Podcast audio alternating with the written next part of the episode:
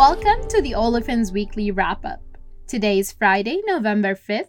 I am Haya Batniji. And I'm Carlo Barasa. And together we bring you the IHS Markit podcast that reviews the top events moving the ethylene and propylene markets over the past week. The design of this podcast is to complement the content from the North America Light Olefins Weekly service, otherwise known as the NALO Weekly. The air is cool, the sun is shining, and now that we're in November, the heating season is upon us. The National Oceanic and Atmospheric Administration released its official winter outlook a couple of weeks ago, and, according to them, it'll be a warmer than normal winter across most of the U.S., with colder than normal temperatures confined to the Pacific Northwest and Northern Plains.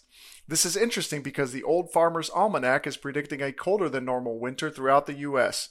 Regardless of what happens, you can bet dollars to donuts that the volatility in the energy markets will be higher than normal during this winter. So let's kick off the energy update, starting with crude oil.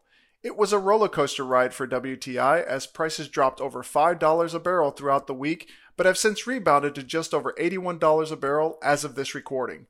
The OPEC alliance announced that they would maintain existing plans to increase production by only 400,000 barrels a day, effectively rejecting calls by major consuming countries to boost output.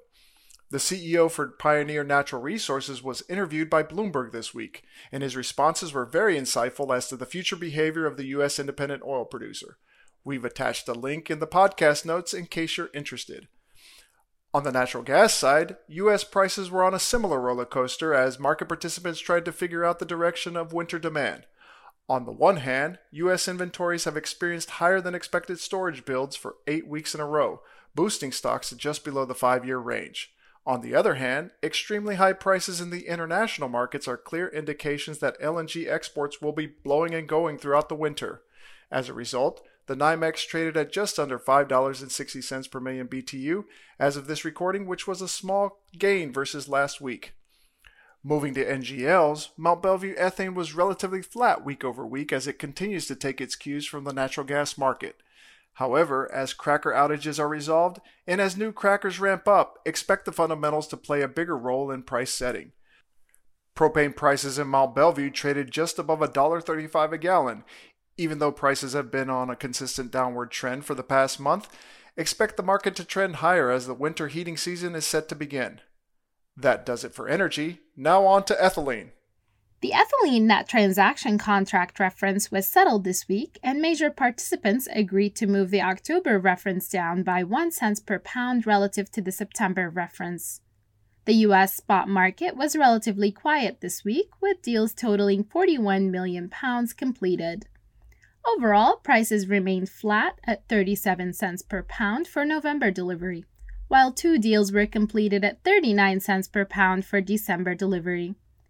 On the supply front, Shell's Norco cracker remains in a ramp up phase, although it's unclear whether the fire on the refinery side of the complex will further delay the cracker restart. ExxonMobil Baton Rouge has completed its planned maintenance, but the outages at Nova's cracker in Geismar and Sasol's East cracker are expected to conclude later this month. Westlake announced during its earnings call this week that the Petro 2 maintenance has been extended into December following a fire incident reported in September. The forecast for ethylene has not changed. Check out the NALO Weekly for more detail. The propylene market moved higher throughout the week amid heavy spot volume.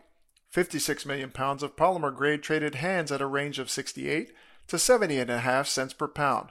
12 million pounds last week for October delivery and 44 million pounds this week for November delivery.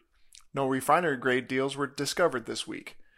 There are reports that Dow's PDH went down yesterday, but the duration of the outage is unknown at this time. No other outages were reported. Expect demand to increase modestly in November as non PP outages from propylene oxide and acrylonitrile plants are resolved later this month. The forecast for propylene has not changed, but check out the NALO Weekly for more information. And with that, let's wrap up the wrap up. Don't forget to subscribe to our podcast on SoundCloud, Spotify, or wherever you get your podcasts. And give us a like or leave a review if you enjoy it.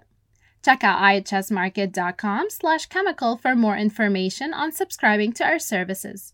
And if you have questions or want us to cover something more specific, you can send us an email. Until next time.